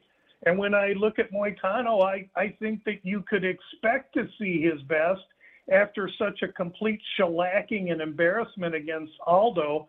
But there's some questions for me with his fight IQ and and um, I, I may have to watch this one. Like I say, I'm waiting for that over. That that total's going to be two and a half, three and a half, and and even if I got to play the prop starts round four, even money. Like I say, that's like stealing, guys. John Lineker, uh, minus uh, same same price range, uh, depending on the book. But uh, John Lineker about a two to one favorite against Rob Font one thing we could say about this card, I mean, it's it's there's no stars on it per se, but you got dudes that are pretty violent. Like you know, there's, there's going to be some blood spilled. There'll be some blood spilled um, on Saturday. I guarantee it.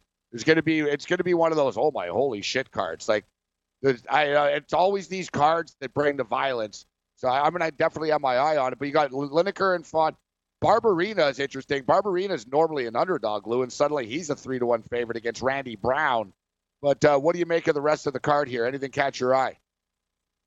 Yeah, that Font Lineker fight, that's a rematch. And in that fight, you, you know, you got Font that's got, that's five inches taller. He's longer. He's got all the physical advantages, and he's a he's a fighter that likes to use distance and uh, keep opponents on the outside. Now, in his third UFC fight, he caught Lineker, and Lineker at the time uh, opened 150, closed minus 185, and and won a three-round decision against a Font that was overmatched. But Font, with recent momentum, as well the blueprint on how to beat Lineker by watching Corey Sandhagen keep distance and piece him up, you know, pitter patter him and just tip cap him to death from distance. I think Font's a live dog here. I really like John Lineker. He's a killer, but he only fights one way, and that's straight ahead with power. And I think Font has the IQ and the ability to stay on his bike and make this thing a really ugly dance in the park where Lineker never gets close and Font wins a decision. I think he's live at plus 160, 180. How about this for a name, Cam? Montana De La Rosa. Rosa, yeah, Montana De La Rosa, yeah, versus Andrea Lee. The other, it's like, yeah, yeah. good call. nice handle. She's a big dog, um, De La um, Rosa, plus 185 too. I like taking the uh, most of the time when I bet the women's fights. Other other, other than that killer champion there, I, I like to take the dogs there, Gabe. What do you think? Um, I, well, I'll tell you what. I don't know. I'll ask Lou. I'll defer to Lou on this one. But uh, this De La Rosa, she is three and zero oh in the UFC, uh, taking on uh, Andrea Lee. The only thing I know about Andrea Lee is uh, she went out with the Nazi there. That's what catches my eye. That's what like tags me with her. But she is a tough chick. She's been on a roll as well. Uh, Lou, what, what do you make of this one? Is Lee just going to be too much for De La Rosa? But as I stated, De La Rosa three and zero oh in the UFC as well. Yeah, but only 23, and I think really in for a schooling against just one tough cowgirl that wears cowboy boots and probably rides on top, if you know what I mean. This girl Andrea Lee is a tough broad, and I think I think Montana De La Rosa maybe gets her PhD in MMA in this fight. Wow, man, you're like Don Rickles. Oh, you're on week, fire. You're oh, lose, lose, lose on fire today. I'm glad there's not a D. You guys are serving me up, baby. You're serving me up. you're on fire. Keep, hey, we go, we go longer. We got a couple of more minutes, but it's getting dark here. It rains every day in New York. And uh, finally, Cardano's like, "All right, come on, oh, man," because I always say, you know. Oh, is that what they did? They yeah, asked you so to change your settings. Yeah, yeah. Well, York, it's Gotham, hey. It's a, it's it's a dark, misty day. And, and it is. I don't know change, what I should probably rip down like, my Leafs poster too. And I, I, know he probably wants to punch me. No, well, it's just no. They wanted too, to change like sorry. on the fly. They're like, "Can you put the backdrop oh, up?" No, that's not it's, happening. It's all dark. Uh, no. So I said, "No, it's not uh, as easy as just putting putting the damn backdrop up. Like it's yeah, like I got to move around and stuff, and I don't really want to do it, but um, It's a problem. Like every damn day. Like it's sunny and then it isn't. It rains here every freaking day. It's like Seattle here or something. I don't know how you. Okay, guys Lou. do it. So, uh, uh, I stay for the rats. Um, so uh, I don't know, Lou. I, I often wonder myself. Mean rats Uh, there. before too, we let Gabe. you Like, go- they, they bench press pizzas. Man, I, I saw something the other day dead on the side of the road. I thought it was a dog. All right. And I was like, oh my God. I nearly threw up. I was like, oh. And uh, so I didn't look. And there's a lady walking her dog. She's all happy. She's like, I've lived here my whole life. That's the biggest rat I've ever seen. And she's taking pictures of it and stuff. I'm just like, oh, God, like I don't want that in my Ugh. phone. You know what I'm saying? Oh, know. All right, Lou. So um, before before we get you out of here, anything else on this card? Uh, anything a little bit lower uh, on the card catch your eye? We got about two minutes. Left. Yeah, there, yeah. There's a, there's a fight between Kevin Aguilar and Dan Ige uh, Ige I G E. It's it's liable to be the best fight on the card. I I'm actually going to be in Omaha over the weekend, getting ready to watch the final uh, series for the College World Series. So I'm I'm not going to work the card uh, on my blog as normal because I'm going to be out partying and having fun. But I will say uh, this line hasn't moved much. It surprises me. Kevin Aguilar is a bad dude, and uh, he's only about minus 150 in this fight. I, I think he's in a good position, and I, I think 150 is fair. Uh, the other kid is a is a strong fighter. Don't get me wrong, and and uh, this is going to be a highly competitive fight. Uh, Ige probably he's a great finisher, but I don't think he's been in with the same competition that Aguilar has. And based on that, I view Aguilar as a as a cheap minus 150. LouGamblu.com. We'll jump into the College Baseball World Series next week uh, with Lou. Uh, check him out. Check out his website, GambLou.com. You can follow him on, on Twitter at GambLou. Thanks for your time, Lou. Thanks, guys. Good luck, everyone. Later, Lou. All right, we're going to run a Chris Spatola basketball interview we did, and uh, we're going to set up shop.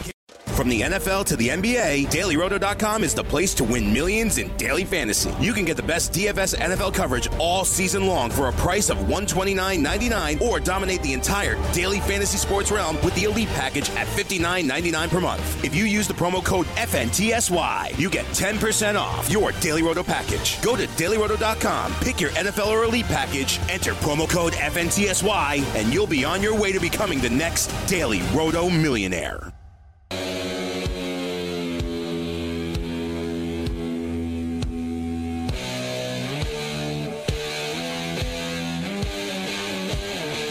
This show is just uh, flying by. Are we having fun yet? Morning after continues. We'll see what we can do about uh, Brett Meyer. Uh, uh, uh, actually, uh, we'll talk some some Pelicans, but I want to talk about R.J. Barrett. Chris Spatola knows knows college basketball inside out. Everyone's talking about Zion Williamson. Uh, but I'm telling you, man, there's something special about uh, R.J. Barrett. His father, Rowan, uh, longtime member of the Canadian national team, uh, very close uh, with Steve Nash. I believe Steve Nash is a godfather. But I saw an AAU coach, uh, I guess R.J.'s AAU coach, say this kid like wants to murder you on a court, like he wants to steal your your soul. And I think he can really light it up. And I know the Knick fans are disappointed the way things have turned out, but RJ Barrett is a perfect Knick. Let's see what Chris Spatola has to say about the draft that's rapidly approaching. Chris, always a pleasure. How you doing this morning? Yeah, I'm doing well. Thanks for having me on again. So, what, what do you think about? Um, you know, there's so much talk about about Zion Williamson, and you know, when people talk about RJ Barrett, it seems like there's more.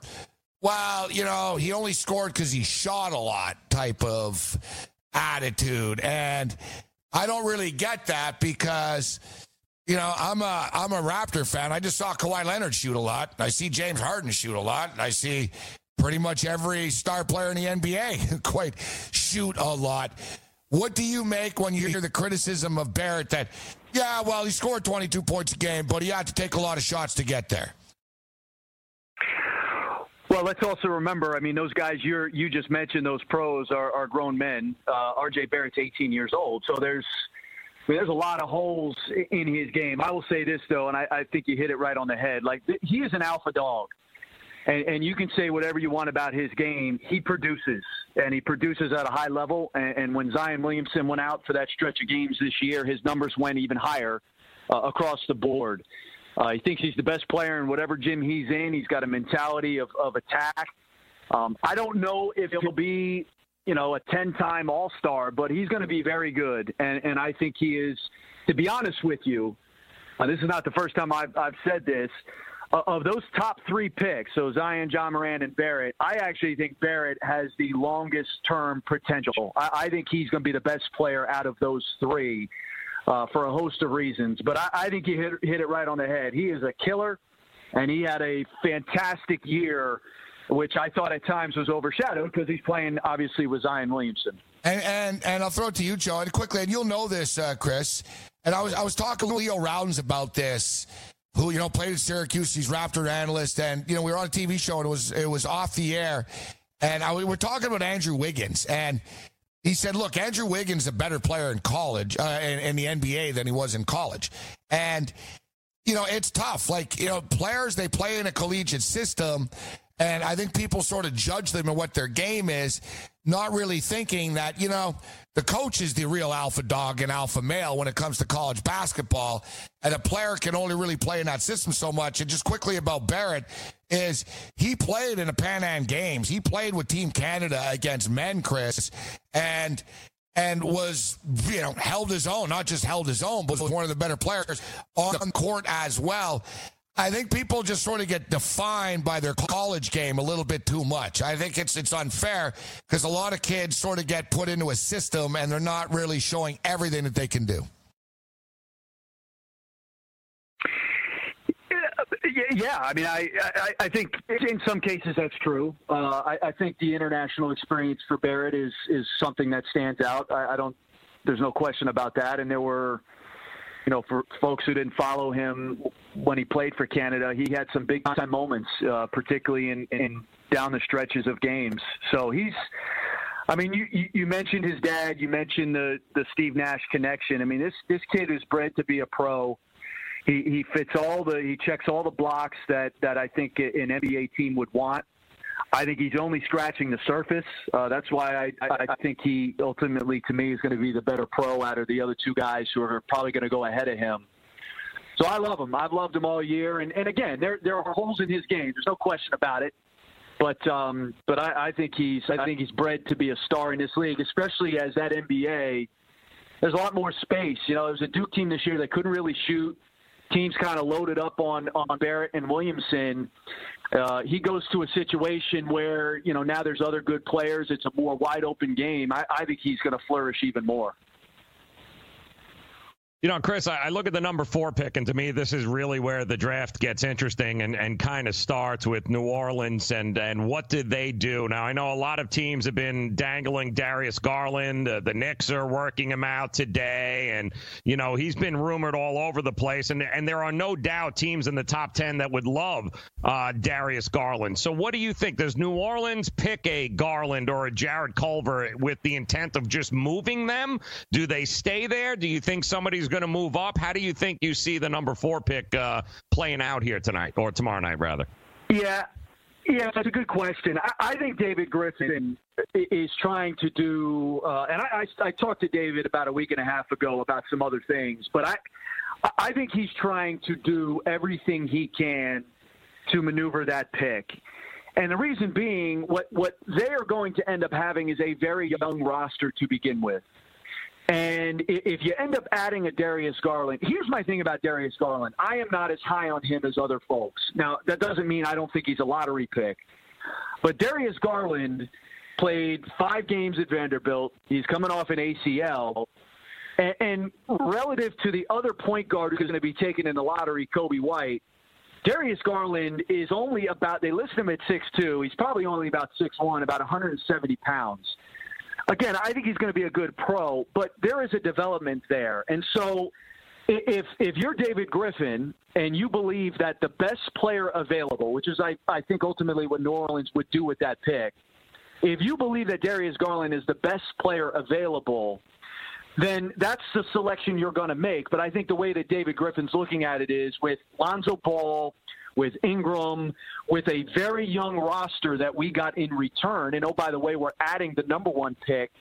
Do we really want to go down the, the, the road of adding another guy? So I don't know what exactly is going to be, what that trade would look like, and, and ultimately what David would accept. But I do think he's in a position where if they can get some level of veteran or some other some other sort of compensation that doesn't add another young guy to his roster, I, I think he's open to doing that. And I get I get that thinking. There was a rumor, a potential uh, Bradley Beal, uh, Bradley Beal um, um, rumor to um, to New Orleans for the fourth pick and potentially Brandon Ingram. And I brought this up earlier, Chris, and I'm actually going to the FanDuel Sportsbook after the show immediately. Put my money where my mouth is. In that I don't believe there's any hope in hell that the Pelicans, and I agree about the, the young player stuff, but I think Jarrett Culver is pretty NBA ready.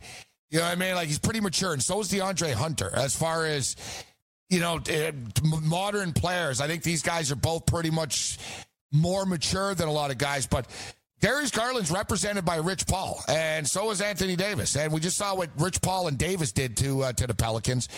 I don't think they go anywhere near Garland. I think it'll be all smokescreen. I think Garland goes to uh, to the Phoenix Suns, who seem to not mind waiting and building and building and waiting and waiting. yeah, I, I, I mean the, the, agent point is is is a good one. I, I just there was there are a lot of question marks with Darius Garland. There just are, and you know you bring up Culver and Hunter like to me, those guys are safe picks in, in the line of yeah. of like a Shane Battier back in the day. Like yeah, Shane yeah, Battier was a lottery pick, and you know, so these aren't guys who are going to transform your franchise. Now, this is kind of how the draft has become. It's it's much more projective. It's a much younger deal. And so the question is like, do you take a DeAndre Hunter and a Jarrett Culver in the top ten if they're just safe picks. And that's what I think they are. Good players, versatile. The things you said. Look Hunter, at the importance of basketball IQ, Chris. Look at you know the Raptors just winning. I, I would seem to me that people would want good, smart, high IQ players like these two guys. Yeah, 100% agree. Yeah, and then the question remains, though. Uh, you know, you still got Cleveland sitting in there at number five. You, you know, who do you think is if, somebody in the top ten? Do, do you see? We know Atlanta has been trying to get up there. They've got two picks, eight and ten. Chicago's sitting there. Maybe Coby White for them. I mean, who do you see out of those? That's that's seven, eight, and nine. Who's going to be coming up to the top? You think? Well, I love Coby White. Uh, you know, I, have I've loved him all year. And first of all, I, lo- I love his size. I mean, to be 6'5", 190 pounds, and built pr- pretty solidly at the point guard position is is phenomenal. And you know, the the knock on his game is that he's not quite a point guard yet, which is true. But this dude mm. scores like he breathes, and he, he was Carolina's uh, leading scorer in ACC play. He's as quick a point guard to come out of there you know, since maybe Ty Lawson, he, he's so good north south. Had some big time numbers this year in terms of scoring, and, and he became better. Like that, it, as as he got better at that point guard position, Carolina got better as the year went on. So, like I'm, I'm I think he's going to be a very good pro, and I think as as he continues to get better at that position, the nuances of it, et cetera. Um, I, I think ultimately he's he's the guy for me at that position, and so like I think Chicago, it, to answer your question, if he drops to them at eight or seven, rather, I, I think they'd they'd be in heaven. Uh, Chris, wow. unfortunately, we've got about 30 seconds uh, left here. Cam Reddish. People thought, you know, okay, Duke going to have three of the top five players taken uh, in, in this year's draft. Cam Reddish's stock has dropped, but it doesn't mean that the kid still isn't born to play in the NBA. What what's your deal? And we've only got like 20, 30 seconds uh, here, Chris. So what's your deal with Cam Reddish? How far do you think he falls? Do you think he's a top ten pick still? Will he go in the top ten? I think he'll go in the top ten. He's not a top ten pick for me. I'm really of Cam Reddish. Interesting. Well, Um, not alone. I know, I know. We'll see. Um, All right, Chris Spatola, always a pleasure. Sirius XM, check him out. Um, see if we can get Brett Martell, actually. We screwed him over earlier. We'll see if we can get Brett on. Hey, thanks for downloading the podcast. And remember, if you want to listen live, download the iHeartRadio app, download the TuneIn app, and just search for Fantasy Sports Radio Network, and you can listen to this program live. Also, if you want to watch the video of this podcast, check us out on YouTube, on Twitch, or on Periscope, and type in, you guessed it, Fantasy Sports Network. You'll find us there. Enjoy the show, and thanks for listening.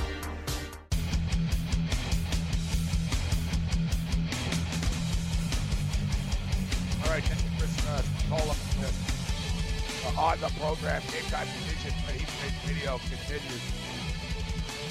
Fantasy Sports uh, Radio Network. Uh, we've shaken things up uh, a little bit. Uh, we've gone uh, with the uh, Yeah, looks gone nice. with the uh, the mountainside. Yeah, looks like we're in California suddenly, doesn't it? A rainy California. Yeah, it does. Yeah, yeah, exactly. Looks nice though. Really nice. Yeah, you got the power wires. Other than the wires in the back, uh, it's all good. But uh, the camera yeah, looks looks a it's lot a nice better as well. landscape view. The camera. Yeah, looks your a- camera looks Yeah, man. Look at you, man. You like 4K there, buddy. You're you can See the, HD. you can see the sweat trickling on your face there, buddy. Yeah, thank God I don't got man. HD. I'm sweat. I'm sweating a. I'm sweating up a storm here, Yang. It is hot, hot, hot here. I don't know what's going on, but no, you look good, Gabe. Like You know what look you're at gonna yours compared to mine. You're clear. You can You're actually clear. see Gabe smiling. Yeah, yeah, but you're gonna be able to see like veins sometimes, Yang. Like you know what I mean? Like the veins popping out the of my problem. I'll see the veins if I like- leave the mic on. As long as I'm hap- not, I won't see a vein pop out, buddy. I'm gonna get like a, a That's the worst line down the middle for of my those, uh, forehead here. Those old anchors. They used to interview those ladies. and say, "What hell? What what what ruined your career?" HD. You know, you see the HD, yeah, lines. yeah. You know, it hurt. It hurt a lot of ladies' You know careers. Gav? Uh, that's why you know that you can't go as long. I got to. Um, I've got to find. Uh, we'll find the clip actually, but uh, we actually had your boy Carlo on yesterday. Yeah, your uh, Sean texted me. He's like, Carlo Colaiacovo's on. I'm like, what? I go, yeah, I know him. So yeah, I, that's pretty cool that he did that. Why were you talking? Uh, what NHL draft with them or uh, Raptors? No, we're talking. He's a big Raptor fan too. Yeah, we're. Well, yeah, like Sean didn't tell me he was booking him. He told me he goes, you know this guy Carlo. Uh, he goes, I can't say his last name. And uh, I said, yeah, yeah, I know him. I said, why he's coming on? I said, I'm actually surprised. I said, he's like, why? I said, well, I said, Cam knows him well, actually. Like, uh, let's see if uh, they put the, the thing up. But I asked him about you. I set it up, though, for him to take a shot at you. I forgot. I wanted to play it for you. For, for sure. Oh yeah, you get play it for me on surprise when I don't see it coming. Oh, he'll he'll take a shot at me. His brother's even worse, but uh, he's my fantasy football uh, partner. They're identical twins. I didn't set what- my lineup one week because my girlfriend's mom. Oh yeah, my mom, my girlfriend's mom's in the hospital. Uh, like I forgot to set my lineup. The guy called me like flipping out on me. What kind of partner are you? And I go, hey man, I had like a family emergency. He's like, set your lineup. okay, buddy, slow right, down. I just, I just, sent- I just sent it over to you, Yang. It's, uh, it's like in the first minute or two. Uh, yeah, we'll get this. Uh, right, Carlos. So we're talking about Brooks Koepka earlier. We'll get to the Here Raptors go. in Toronto. I love one of your tweets. I gave you credit. I retweeted it, and I said, "Look at Carlo and Koepka." But uh, Brooks Koepka said he's never had a hot beverage in his life. oh, all right? wait, Yang. Uh, this is going to take a couple of minutes, actually, Yang. Yeah, yeah, yeah. Fast forward here. Good job, Bill. Yang. Yeah, it's a quick, quick action. Yeah, He's no, but it's going to it. take. He's on top of it. yeah, no, he is. But like, we've got to get to. Um, it's like the next question. Want to get to the call? Well, we'll play it in the hour. I got yeah, my Jason update in like two like, minutes. Want to take Jason in Wisconsin? Yeah, he's got stories too. That's another thing. Yeah, let's get him on. Otherwise, he's going to wait forever. Yeah, yeah. Get, get, throw Jason on. What's up, Jason? Yeah. Holy Christ! Who said, who said I have stories? That's great. you do. What? No, no. One of you guys said I have stories. Ken, you said I have stories uh, when I called. I You got, stories. you got like a minute though, Jason. I can't. you did. what's that again? Yeah, better Yeah, give us get, a get story. down, get down to business, Jason. You got like a minute here. We're going to break. We're doing you a favor, Okay, so you're not on hold again, forever. Again, What, what do you got? Again, rapid fire. Um, so I used to work at. Uh, I can't believe I brought this up sooner. I, I, I grew up uh, coming out of high school, and I worked at Dairyland Greyhound Park in Kenosha. It was the largest Greyhound park in the country. And uh, 18 to 22, there were some forming years of your life, and I still have friends from there. 25 years later, so on and so forth. Anyways, we used to cash your checks at the teller window, you know. You store, you know, you're 18, you want to get your money, and uh, go cash your check at the teller window, and you charge you two bucks. It was. Anyway, and this guy come up to me, he's all jumpy, and he, he paid up the money.